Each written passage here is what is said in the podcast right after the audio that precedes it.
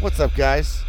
Episode 77 of the DLSS podcast. Thank you guys for joining me. And happy Easter, of course. I hope you guys enjoyed your Easter Sunday. We're going to do a little bit different this week. Nate is out again. He's uh, getting ready to fly out to Florida tomorrow for a week, uh, look at some property and visit some family out there. But uh, since there wasn't any fights, really not UFC fights last night, Saturday, uh, but there was some action over the weekend. Obviously, the CFFC situation, which we'll definitely get into, and uh, some Bellator fights. They concluded the semifinals of their featherweight uh, Grand Prix tournament.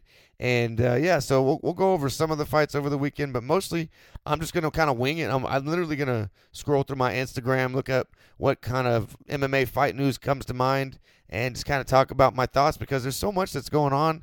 Things I haven't been able to touch on in previous episodes, like a bunch of fights that have been announced. UFC 262 is going to be fucking stacked. We got three title fights on that card. And then Nate Diaz just got booked against Leon Edwards in a five round co main event for uh, UFC 261.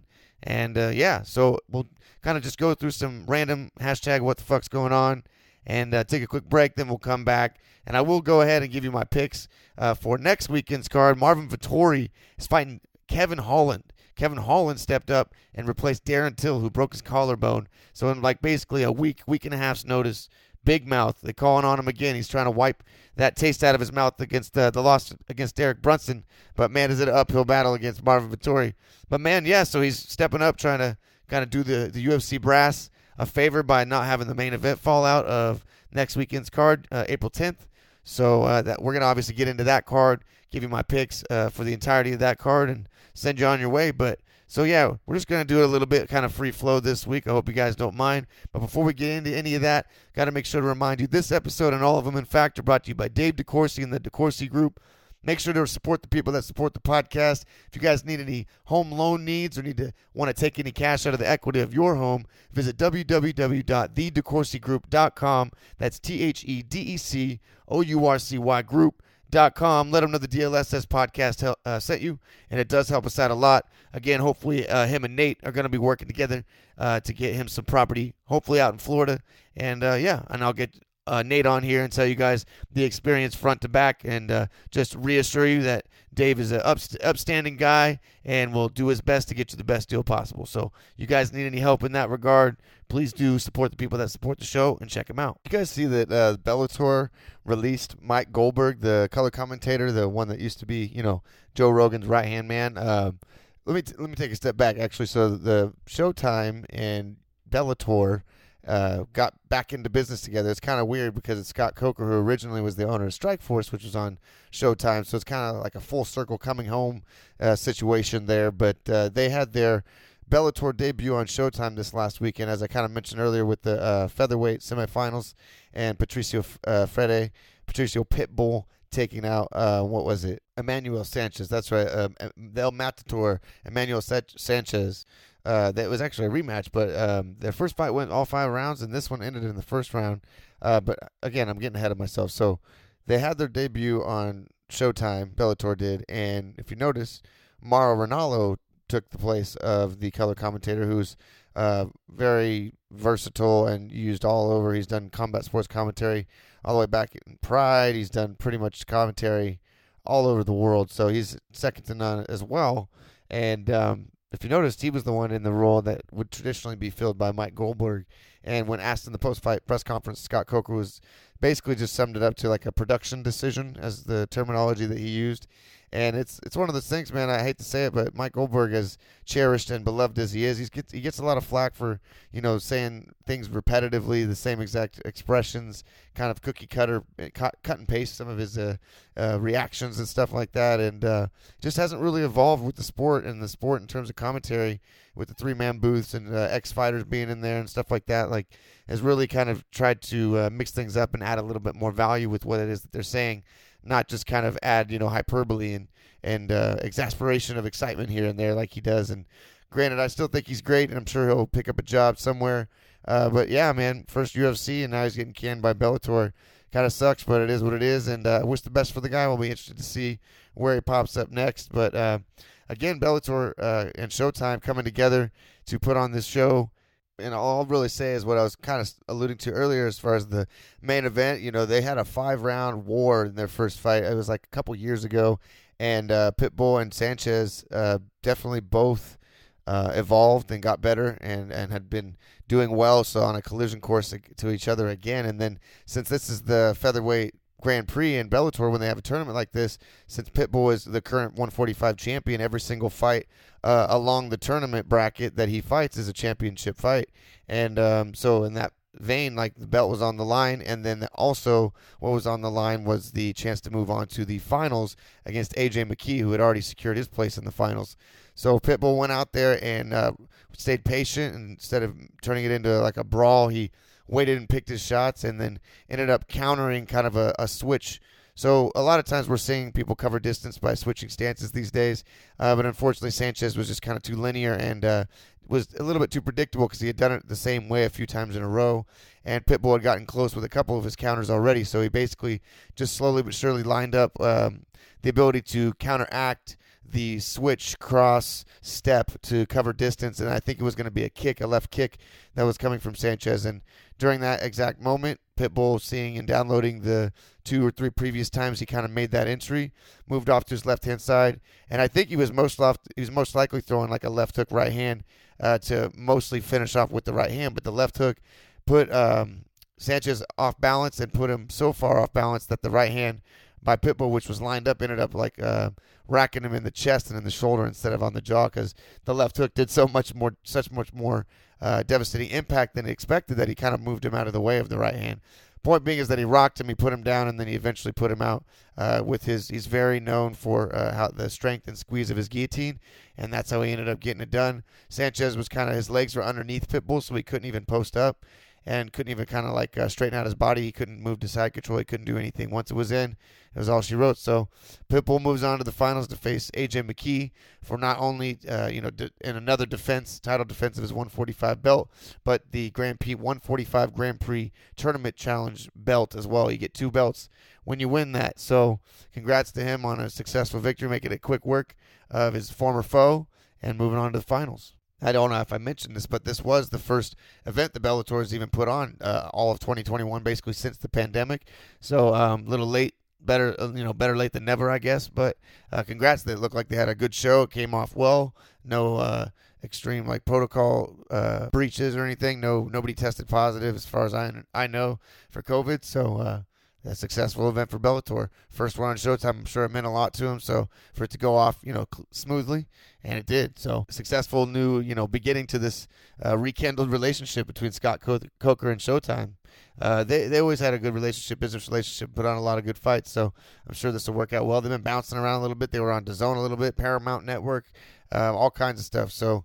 Uh, I think they found a home here, and it's it's like I said, kind of ironic to see Scott Coker go back to Showtime, but uh, we'll see where they go from here. Okay, and then moving on to the next thing I wanted to talk about from the, uh, the over the fights this week. And shouts to John Morgan who does excellent commentary. I don't know how he got through this one, but uh, CFFC had a regional show this last weekend on uh, I think Friday, and Khetag Piliev, I think is how you say his name, had his finger basically severed off his ring finger. I think on his left hand. I'm not 100 percent sure. Yeah, I think so. Uh, it was completely severed off, and Angela Hill's a, a teammate and like a training partner of um, Piliev's opponent, who basically said he kicked off the finger. He kind of remembers the sequence when it happened, but at one point they couldn't find the fucking finger. They were asking the crowd to help search for the missing finger. Uh, there was a, sh- a, crazy shot that came out afterwards online, a picture that you can see where the finger had already been severed when they were down in the ex- in an exchange over kind of on the one side of the cage, and then they're up and about like five ten feet over to the left and kind of uh, clinch fighting up against the cage, and the fighter Piliev is still continuing to fight while there's a picture and his finger, his severed finger, is on the ground in the cage over off to the side. It's it's incredible. And this guy was bummed out when the doctor said that he couldn't continue competing. Although obviously later on he was uh, more concerned about his severed finger. And there's information online, pictures that is that I put on my Instagram, but you can easily find it on Google, where it shows the fighter and like them bandaging it up with the, com- the completely severed finger there, and then the following picture is um, at the hospital after they had reattached it, and it's intriguing in that sense where I couldn't believe how clean it looked and how like easily they were able to do that, and it might have to do with the fact that it looked like it came came off like clean at a joint, and um, I'm sure there's going to be long term like ligament and tendon issues. However, it was pretty incredible to me how um, easily they were able to whoop there you go back on good as new. It was incredible, and these Russian fighters, man, they're something else. They're just built different. The guy was calm and composed, and it was it was just like where the fuck is it like. I don't know, man. You guys need to check the highlights on this one. It was incredible. So it just goes to show you guys sometimes like we talk about how the prelims even regional shows can have inc- like really exciting and just unexpected things that happen because anything can happen in mma uh, speaking of that, you guys were, uh, I'm sure you're made aware of, of you might have heard something about the Reebok deal, the uh, apparel deal coming to an end with the UFC. I think it was six or seven years there with the UFC, and uh, basically all of the things that they made for the fighters, with the exception to shoes, just because uh, the next company doesn't make shoes. But Venum was announced as the next apparel company for the UFC, and they're just a little bit more in the know and have the kind of like more of accepted as far as a brand that makes apparel specifically for combat sports and for fighting. So I'm sure overall, like I'm, I'm interested to see. There's been some leaked photos with Brian Ortega wearing some of the gear, but I'm interested to see what the actual apparel looks like.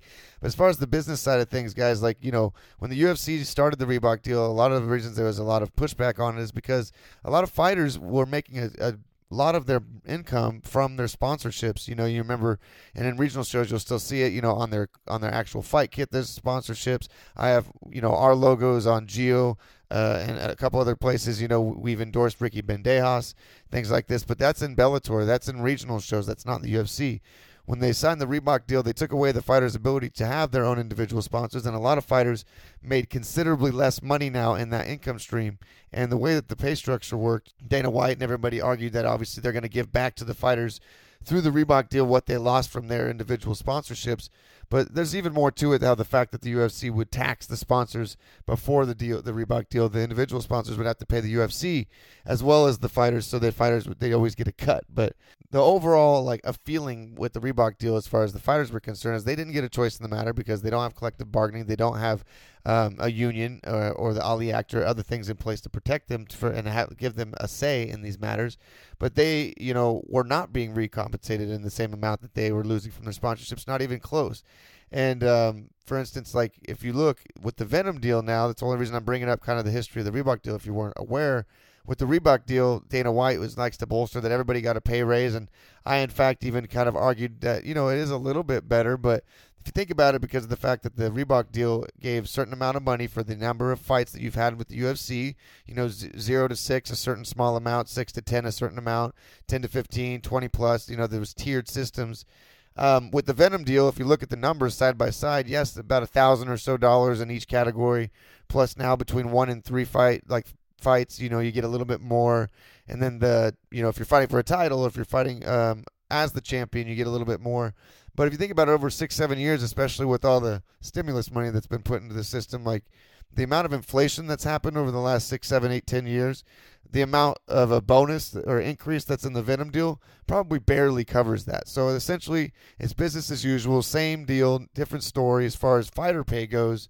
Um, so you know, Venum isn't necessarily like um, a bad guy in this, but they're obviously going to come in, do what they can to give the fighters what is expected, and then I think they'll add value by the fact that their gear is going to be probably a little bit more comfortable.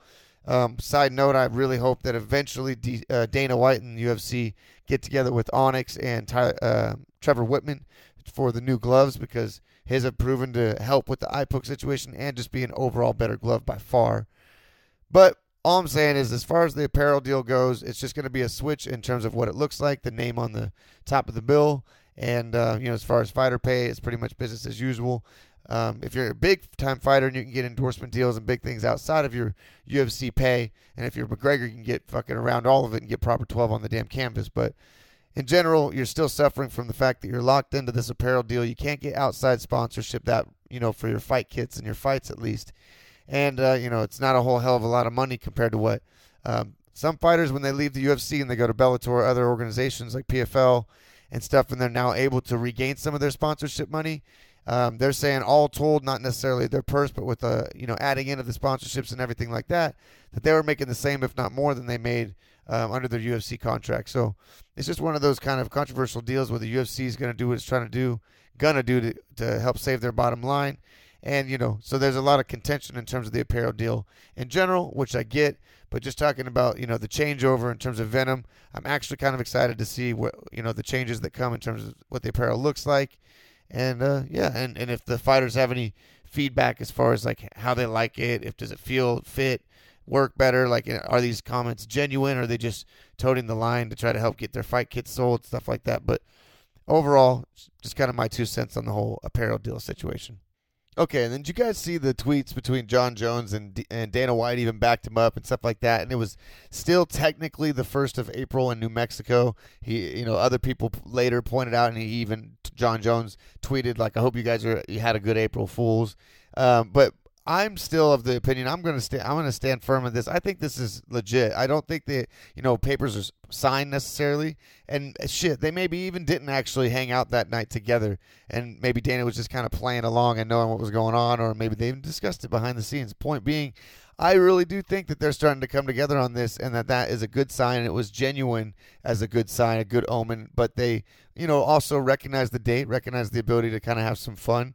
Jon Jones, other people have done this before. Dana White's even had to say that the Tony and Khabib fight was got canceled, or he fell out. I think the fourth or fifth time on the first of April, uh, two years ago. I think it was now. Damn, it's been forever. But yeah, so I'm of the opinion that they are kind of like piggybacking on the fact that it was April Fools to like fuck with people, but it was still like there's some sincerity to the whole exchange and I want to know what you guys think because I shared it and I immediately, you know, believed that it was true as far as like them coming together and starting to work on the details of a contract between Francis and Ngannou and Jon Jones to finally fight. I think it's going to happen in May or July or something like that. You know, what would be International Fight Week. Now that the UFC is going back to full crowd, starting with UFC 261. Um, obviously, I think that there's more on the table as far as making a deal for the UFC, and uh, yeah, it's it's it's time to get to work. And also, all this kind of parlays into another topic I wanted to talk about, which is if you're not aware, Endeavor, you know, WME, IMG, and Endeavor are the three big companies that bought the UFC when they paid, you know, billions of dollars for it. And Endeavor, uh, at one point, uh, a couple years ago, a few years back, they tried to go public. And in order to do that, you need to have over a, a half, over 51% ownership. And there was a couple other big players in the game that recently got bought out again. So now Endeavor truly does own majority stock and pretty much the entire UFC portion of uh, the the greater uh, umbrella corporations like entire portfolio, which the UFC is just a portion of.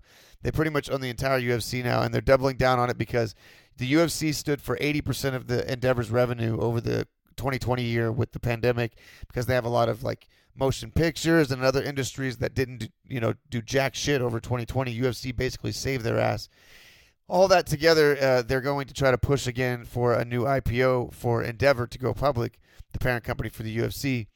And Elon Musk was named one of many because when they start to go in public, you have to do a lot of certain public disclosures, and this was one of them. And Elon Musk was named one of the potential directors uh, on the board uh, for Endeavor for if they go public and uh, just throwing all that information out there because if you guys remember in 2016 it was one of the best years to date with uh, pay-per-view buys and in terms of stacked cards and a lot of crazy awesome cards as far as the consumer and the fans concerned. And if you guys think about it even with the pandemic uh, 2020 had a lot of awesome cards when they did start to get back and get rolling and 2021 has already showed out with the card with three title fights. There's another UFC 262 is coming up with three title fights. They just threw Nate Diaz on as a five round main event, or I'm sorry, co main event, first time ever in UFC history.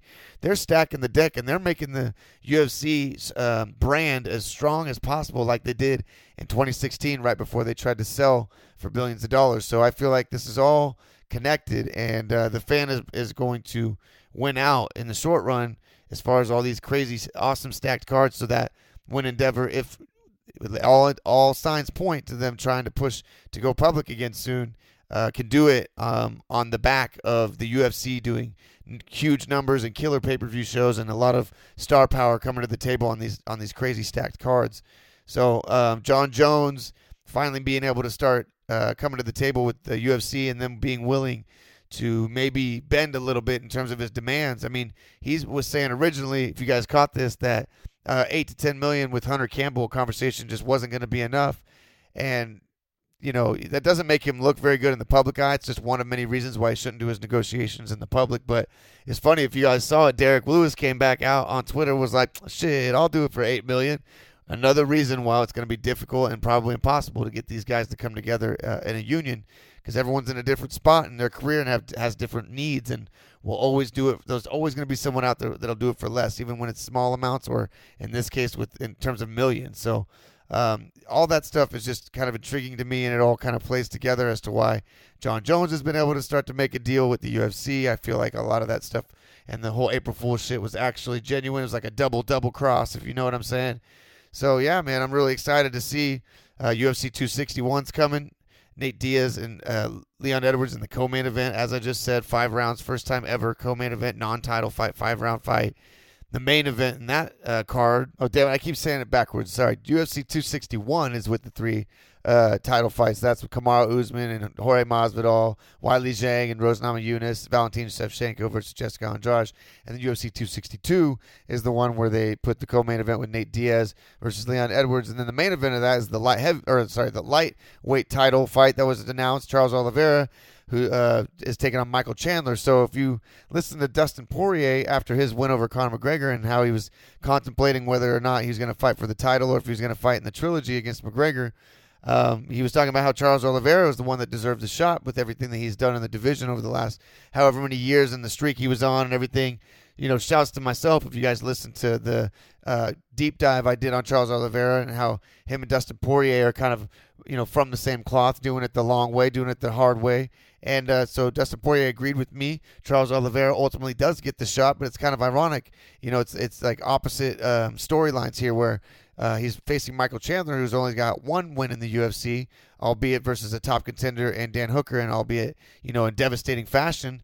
Um, and you know him coming to the UFC with very little experience was the reason in the UFC. I mean that Dustin Poirier said that he needs to get a few more fights uh, in the top five before he deserves a shot, and then you know contrast that with him saying Dustin Poirier that Charles Oliveira deserved the shot because of all the work he's put in the division. So now these two guys actually face each other to determine the new UFC lightweight champion now that Khabib is officially retired.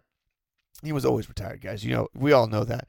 Um, but it's kind of uh, you know smart on Dustin's uh, point, part, in my opinion, if he's confident that he's going to win this trilogy, because he goes out there, gets the money fight, you know, Red Panty Night again, cashes in, gets all the exposure, builds his brands, his, his foundation, his hot sauce, everything else again, just you know re and doubles and triples his exposure and his celebrity, and then goes back and of course everyone considering him the lightweight uncrowned lightweight champ, and will face the winner of this fight, Charles Oliveira versus Michael Chandler at UFC 262. So there's just so much stuff coming in the works, and all these fights get announced. Cory Sandhagen is fighting T.J. Dillashaw, who's coming back off a of suspension. Uh, I mean, there's just all kinds of stuff in the works, and uh, you know we as the fan are going to benefit from it. So I'm just really excited, and there's all kinds of fights I wanted to make sure to, to touch on that were announced, and I think I covered a few of them there. And uh, I want you guys to let me know what you guys think. Make sure to reach out to me. Uh, on my Instagram, d.love underscore 84, or Twitter, d.love underscore 84. Just forget the period on the Twitter. Uh, but yeah, man, it's it's a whole lot of stuff coming. 2021 started off with a bang. First quarter's done, and uh, I'm looking forward to see where they go next. And then I don't know why, but I felt like I wanted to before we moved on to next week and start giving you my picks. Is I wanted to give a shout out to all the podcasts that I listen to. Not like they listen to mine really, but you know, there's a lot of podcasts I always record on Sundays, release it Monday early morning, 5:30, and then throughout the week, you know, there's podcasts that I listen to and I get my dirt from. You know, like the Dogger Pass podcast is a great one for like DraftKings advice and betting advice. And then um, like um, the co-main event podcast I love listening to, Ben Fowlkes and Chad Dundas.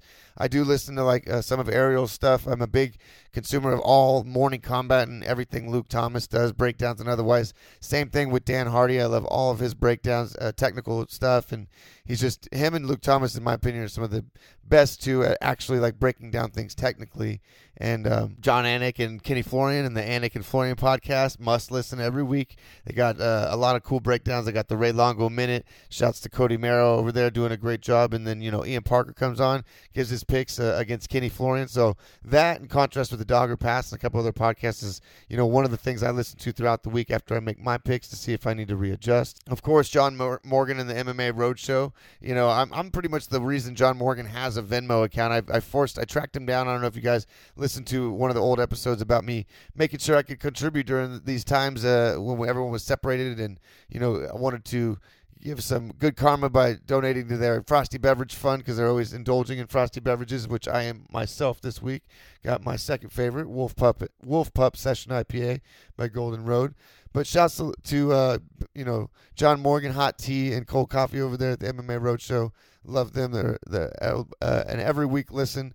Um, and then also I listen to uh, Chael Sonnen stuff. Got to listen, read between the lines with his stuff, but I listen to a lot of his stuff. And then also Submission Radio. Submission Radio is a really good one. They're an Australian outlet. They do a really good job. They've been around for a long time. Um, you know, what, I love when Jon Anik and people that don't normally do interviews go on a couple podcasts here and there, and they're uh, him, Jon Anik, Dan Hardy, Luke Thomas, all these other people that I listen to their podcast directly, they always go on Submission Radio, and those guys are really good. So check out all those podcasts, guys. Sorry if I missed any, but uh, those are the ones I typically listen to every single week, and it's it's really cool to listen to these guys uh, bring up and argue a lot of the same points that I, that Nate and I talk about on our Sunday show when we record just off the top of our head. And sometimes they give me you know an opposite perspective. One time, sometimes one guy on the show will agree with mine, and then the other guy will disagree and give his his account on things, and it's cool because I get to kind of see it from a different perspective, and uh, really helps me to bounce ideas off uh, as well as just kind of get a little bit of confirmation that I somewhat know what I'm talking about, and uh, it makes it fun for me. So make sure to check those guys out uh, as well, and uh, hopefully you enjoy some of what they have to say uh, on top of you know what we're trying to bring to the table, which is trying to be unique by just being ourselves. And every single week I come to you guys and I break down fights, but I also try to just kind of bring some of my general thoughts as far as what's going on in the industry.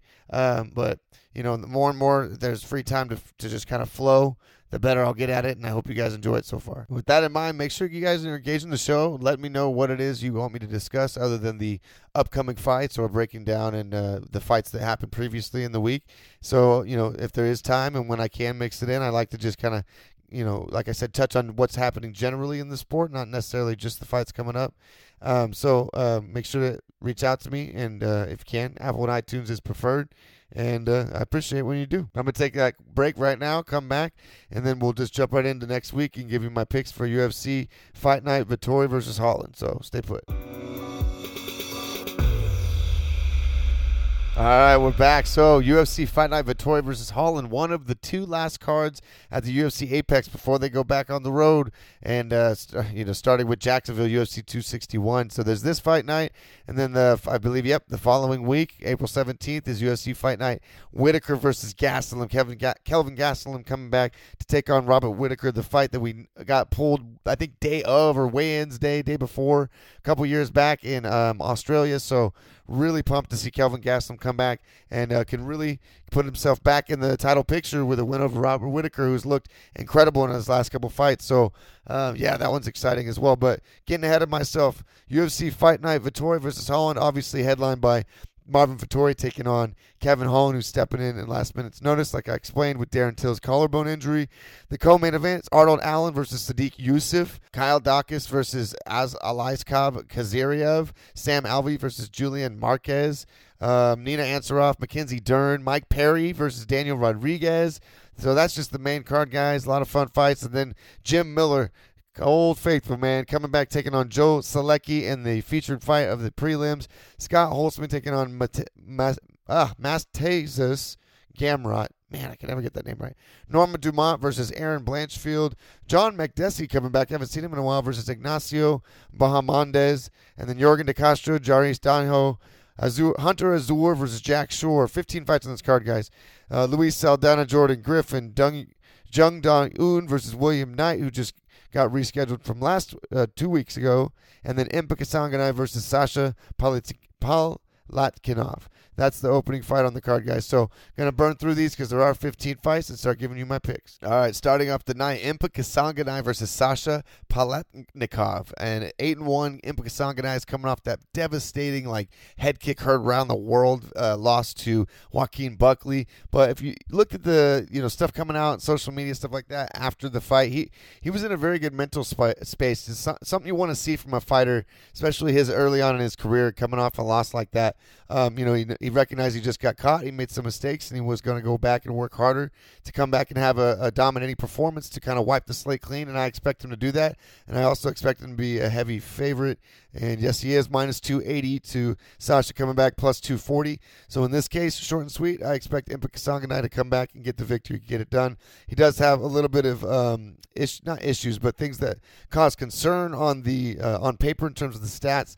9.78 strikes landed per minute by Sasha to Impa Kasanganay's 5.36, and he does, um, but also Sasha that is absorb more strikes per minute. So maybe uh, inside the distance finish if Impa can land something clean, but I do expect him to come back and get the victory in this one. So first fight of the night, Impa Kasanganay gets it done. All right, and then moving on, William Knight, who was recently scheduled to take on Alonzo Menifield, who fought last week, and he got, I'm, I'm not exactly sure if it was a COVID or, or, maybe someone in his camp got COVID. Not sure, but William Knight got rescheduled. Quick turnaround, so now he's going to be fighting uh, Don Un Jung or Jung Un Da, just depending on which direction and how you pronounce it. And uh, he's um, Jung has got you know basically three victories in a row. I mean, he's got a draw in his recent fight against Sam Alvey, uh, but before that, it was like a split draw. First of all, before that, he's got a TKO victory over Mike Rodriguez, and before that, he's got a guillotine choke over um, Abri- Abragi, ah, Abragimov. There we go. And then, um, so, but going into the last fight, I was to pick William Knight to take out um, Alonzo Menifield, who you saw win uh, with Von, uh, Von Flue choke recently in a couple weeks ago. And I and I'm like I think this is a tougher fight for him, even though uh, Jung is lesser known than Alonzo Menifield. But overall, I am gonna probably lend uh, lean in William Knight's favor. Let me take a look at the odds. Damn. So William Knight is a plus 120 to Jung's minus 140. So I guess the odds makers kind of agree with me that this was a tougher fight for Knight than the Menifield fight, at least on paper. So um, for the time being, I do reserve the right to switch. I'm going to go with the underdog here, stick with my uh, original pick, William Knight, to take out Da Un Jung. Okay, then moving up the card, Luis Saldana versus Jordan Griffin. I don't know much about Saldana. He's only got one fight in the UFC. Uh, he did finish his opponent in the third round, TKO, and uh, had a dominant performance. So his stats on the UFC uh, stats website are, I don't want to say inflated, but, you know, they only have one fight to go off of. I do know a little bit about Jordan Griffin. He lost his last fight to uh, Youssef Zalal, unanimous decision. Uh, he's got a couple wins in the UFC, but, you know, kind of back and forth record. Um, and he's lost to Chas Skelly. He's lost to Dan Ige. Uh, you know, there's wins over, over, you know, very notable people that you would know. Uh, same thing with Saldana, though. Like, you know, Murdoch is the, let's see the full name here. Let me double check real quick. So he has a victory over Vince Murdoch in Dana White Contender Series. Okay. So this is technically his UFC, UFC debut. And uh, so he's going against Jordan Griffin, who's been in the UFC a decent amount of fights. He's got five fights in the UFC. Uh, let's see, two victories, three losses. So I don't know. I don't know if they're trying to feed someone in the UFC to a Dana White Contender Series prospect, so that continues to make the Contender Series look you know, legit because I think it is in terms of talent. But if you look at it, though, actually one of those wins was over Maurice Mitchell, which was in the Dana White Contender Series. So I guess both these guys are UFC Dana White Contender Series alums, and uh, you know, so I don't know. I, I, feel like Jordan Griffin has had a tough time, tough tough go so far in the UFC, and uh, I don't know. It might be time for this new up and comer to take him out. Let's take a look at the odds here. Okay, so Griffin is a plus 120 underdog. Luis Saldana minus 140. So pretty close with the odds here. Um, I don't know. I, am going to go with Saldana for now. If I hear something throughout the week that makes me think he's going to be a little bit too green to deal with what Griffin's going to be able to uh, bring as far as like uh, durability and staying power being there through all three rounds. But again, he did finish his last opponent in the third round. So for now, I'm pretty confident in going with Luis Saldana to take out the vet and Jordan Griffin. All right, now Hunter Azure versus Jack Shore. I'm going to take a look at them real quick. Um, both these guys are relatively new to the UFC, and both of them, from what I recall, without bringing them up, I'm about to bring them up, have been having a decent amount of success. Bantam weights, 135, 9 and 1 for Hunter Azure versus Jack Shore's 13 and 0. So I say decent amount of success. Let's see. Uh, Jack Shore's coming off a two fight win streak in the UFC versus Hernandez and Phillips. And then Hunter Azure's got three of his last four, only lost coming to Brian Boom Kelleher. And he's coming off his most recent win, win over Smith. So let's see. Taking a look, their estimated fight average fight time is both uh, over 10 minutes. So it could be a decision fight. You never know. Both five eight. Looks like Jack Shore's fought at 135 before.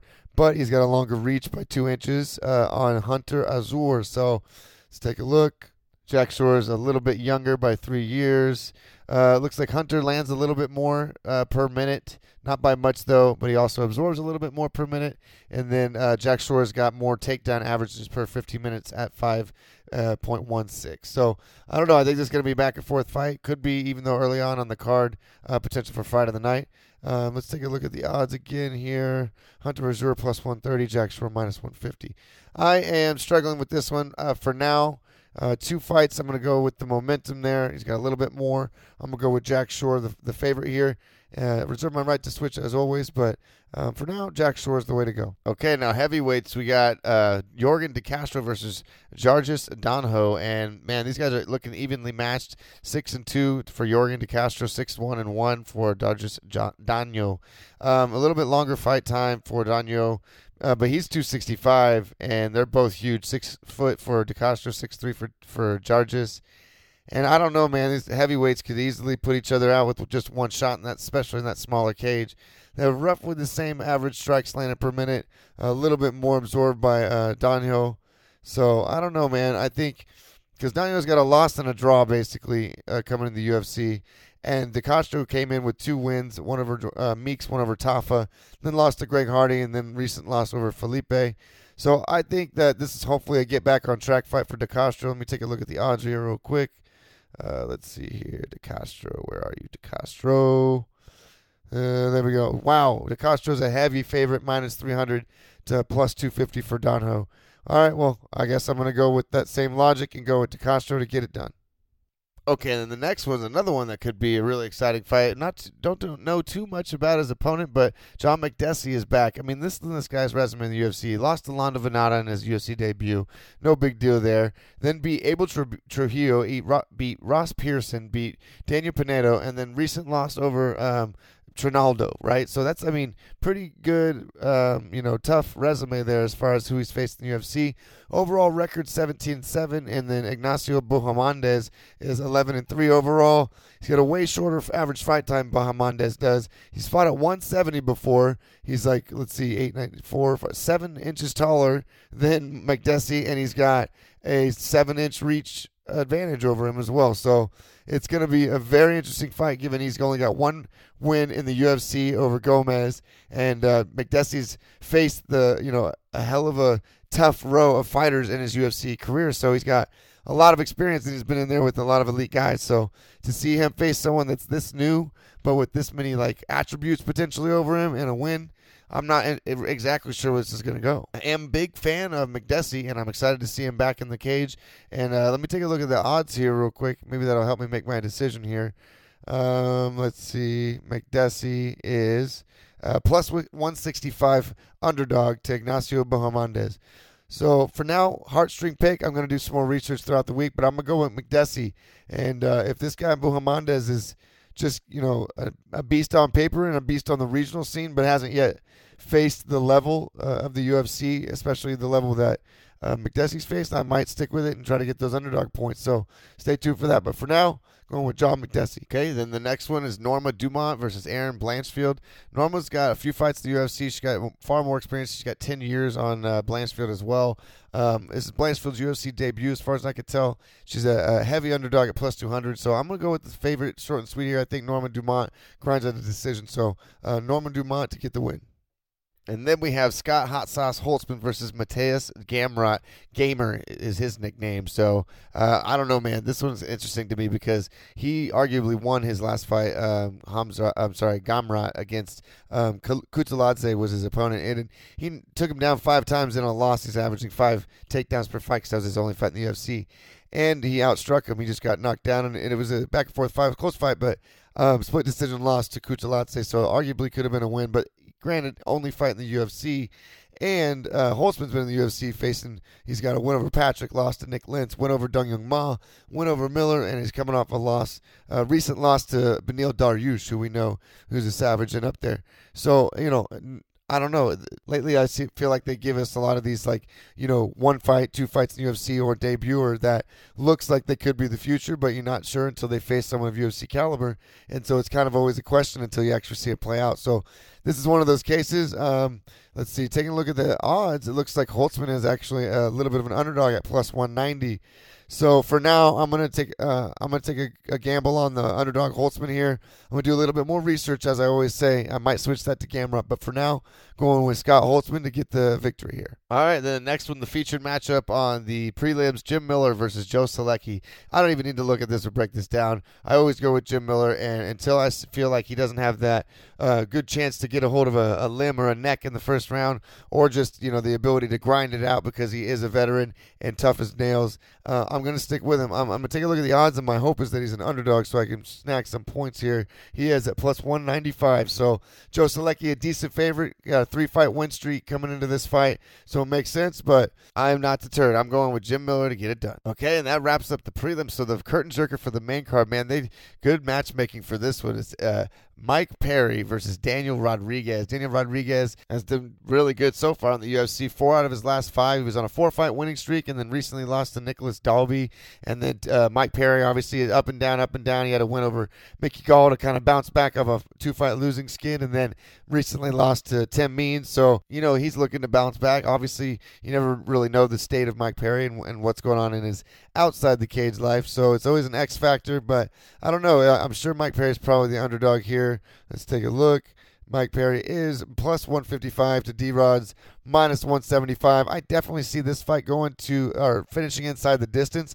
For some reason, you see Perry come out and know his back's up against the wall. He needs to get a victory. I could see him actually shooting for some takedowns and winning with some top control and just kind of grinding out a decision. But uh, the way their temperament of both these fighters are, like the way that they just like their mental state and when they go in there and fight, um, I definitely I expect them both to come out and kind of bang and uh, make it a, a, a pure you know, what they probably try to expect a curtain jerker to do. Start off the night, set off the tone, and make everybody want to come out and fight for that fight of the night bonus. So uh, we'll see how it goes. But I'm to actually go with Mike Perry in this one. I'm to get those underdog points. I just think that Rodriguez, in, in the past, I've seen him buckle under extreme pressure up against the cage. The small octagon, I feel like, will help Perry to track him down, whether he does want to kind of grind him out and potentially try to wrestle a decision and just get the dub, or, you know, I feel like these guys, as I said, you know, their temperaments, I feel like they're just going to want to come out and bang, and that's just going to help Mike Perry do what he likes to do best. And, uh, you know, I feel like he needs to get this victory, and uh, the, the odds makers is because of,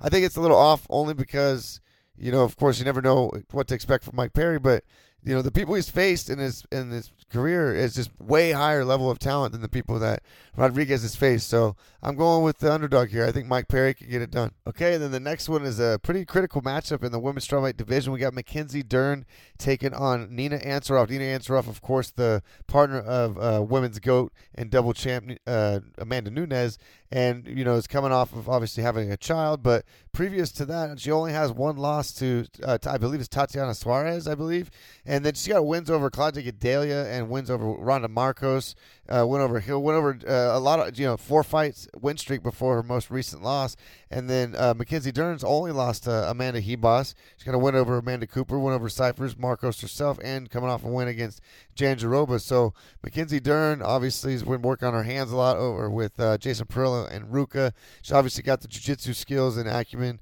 She was born on the mats basically. So I think Nina um, is gonna have to try to keep this on the feet, and it's gonna be a showcase of Mackenzie's uh, evolution in terms of of her striking to see if she's going to be able to have those skills uh, at the level she's going to need to in order to compete at the, at, at the top. Because we know her ground game is good, and she's been having to kind of learn on the job in terms of striking. Nina Ansaroff, obviously sparring with the women's goat, and just is a well-rounded fighter all, all around.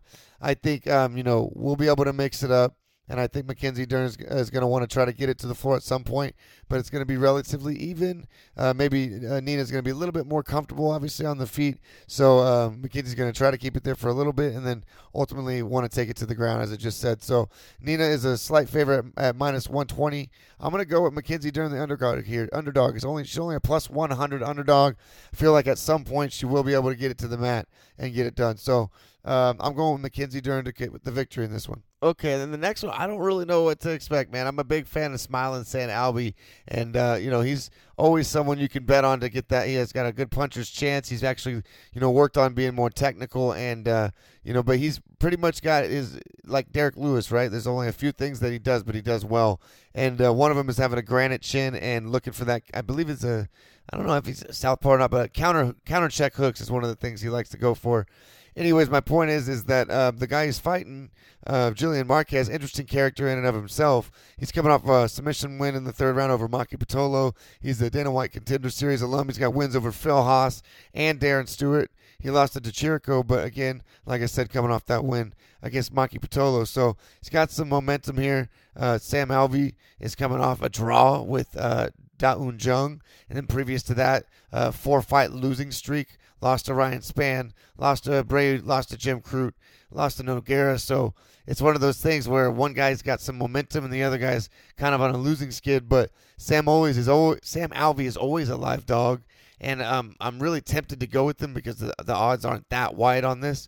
But for now, um, I hate to do it, hate to go against my guy, but I got to go with Julian Marquez to get the victory over Sam Alvey. And the next one, the middleweight Daukaus brother Kyle Daukaus taking on Aleksab Khizriev. Khizriev is undefeated at 13 0. He's got one fight in the Dana White Contender Series that ended in 50 seconds. And Kyle Daukaus has been, you know, both Daukaus brothers have had a lot of success in the UFC as of late. The only person that Kyle's lost to was Brendan Allen, who's shown to be a top prospect as well in the division. So, interesting middleweight fight. Three fights in the UFC for Daukaus uh, versus the one fight, like I said, for Khizriev. So, uh, I- I'm going to go with Daukaus here. Let me double check the odds here. Daukaus is actually a underdog at plus 100. So hopefully I get some uh, get to snag an extra point there. But for now, I'm going with uh, Kyle Daukaus to continue to improve. Him and his brother have looked better fight to fight and have done really well so far. So I think that momentum keeps going in this one. So Kyle Daukaus to get the win. All right, cool. So that brings us to the co-main event, man. 15 fights. My voice is trash. I apologize. I hope you guys uh, can tolerate it. My bad. But yeah, we're now at the co-main event: Arnold Allen versus Sodiq Yusuff. And I was talking earlier about uh, good matchmaking, and this is good matchmaking in the feather, men's featherweight division. Both fighters undefeated in the UFC. Arnold Allen 16 and one overall. Sodiq Yusuff 11 and one overall. This is an interesting class of styles. Sodiq Yusuff's definitely going to want to keep it on the feet, land six uh, over six strikes per minute uh, to Arnold Allen's three strikes per minute. Um, Sodiq does not really look for takedowns or any ground uh, worked for the most part, and if he does, it's obviously he's going to be want to be on top. Um, Arnold Allen does average almost two, one and a half takedowns per uh, 15 minutes and secures him about half the time. So very interesting clash of styles as well as two very uh, uh you know hot up and coming prospects both on a tear so far in their UFC careers. Let me double check here. So they're both coming off two, four, six fight, no five fight win streaks, and uh, honestly somebody's. I mean, they both have at least one loss in their career overall. But the UFC, they're both undefeated. So as far as the UFC is concerned, uh, this is kind of a make or break to see who's going to you know move to that next level and the in the really contend in the top five, top seven. Because like right now, Arnold Allen's ranked ten and Sodiq Yusuff's ranked eleven. So this is really gonna like launch one of them up into the upper echelon with names we all know like Dan Ige, Jeremy Stephens, Josh Emmett, Calvin Kattar, things like that. Korean Zombie, like all these names above these two guys are ones we recognize. So it's really going to catapult them to the next stage. So I'm sure they're both coming out to you know have a dominant performance and to, to move into the next stage of their careers. And so um, this one could is a really potential. I'm, I'm actually going to go for it. I'm going to go one point fight of the night uh, on this one, the co-main event, Sodiq Yusuff versus Arnold Allen. And um, given the smaller cage and and everything, I, I think that's going to push the pace in this fight. It's going to make them engage. And um, if you look at who they've both beat, that's the only thing that's a little bit different for me and makes me think that Sodiq Yusuff might have a little bit um, of a striking advantage or a decent striking advantage, but a little bit of an overall advantage to get the victory here. I'm going to take a look at the odds real quick. Plus 120 for Arnold Allen, minus 140 for Sodiq Yusuff.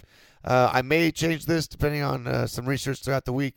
But for now, in the co main event, I'm going with the underdog here. I'm going to go with Arnold Allen to get the decision victory. Which brings us to the main event. Yes, is it a boss move for Holland to step in last minute, save the show, be the main event? You know, against a tough, tough opponent uh, in Marvin Vettori.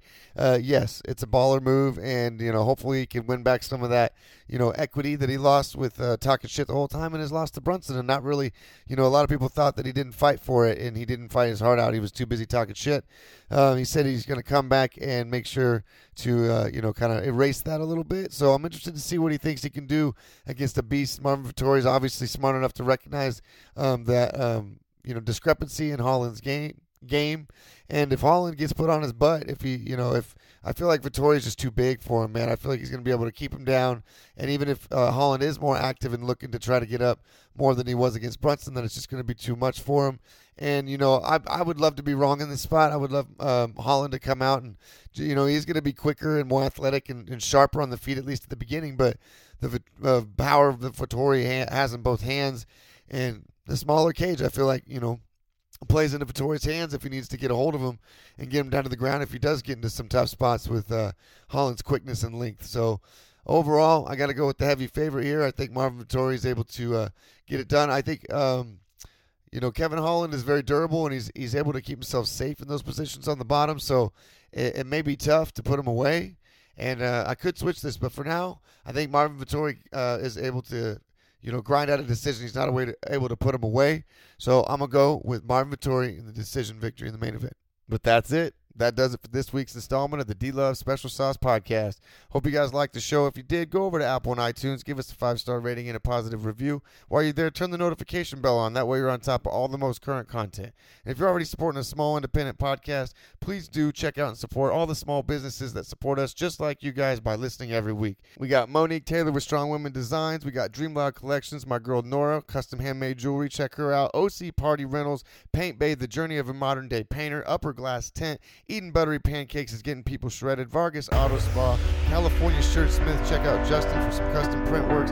Blake Builder and the Builder System. Mac Noodles Hibachi Chef. Ricardo with Neighborhood Auto Care. Sauce Meals. Angie Snyder. And of course, D Loves Turmeric Tonic. But last and not least, MMT Fitness. Make sure to check them out on Instagram. Make sure to go out and check out the gym. Exit Avery Parkway off the 5 freeway. The first class is always free. Tell them the DLSS podcast sent you. But that does it for this week, guys. Until next week, same time and same place, enjoy the fight.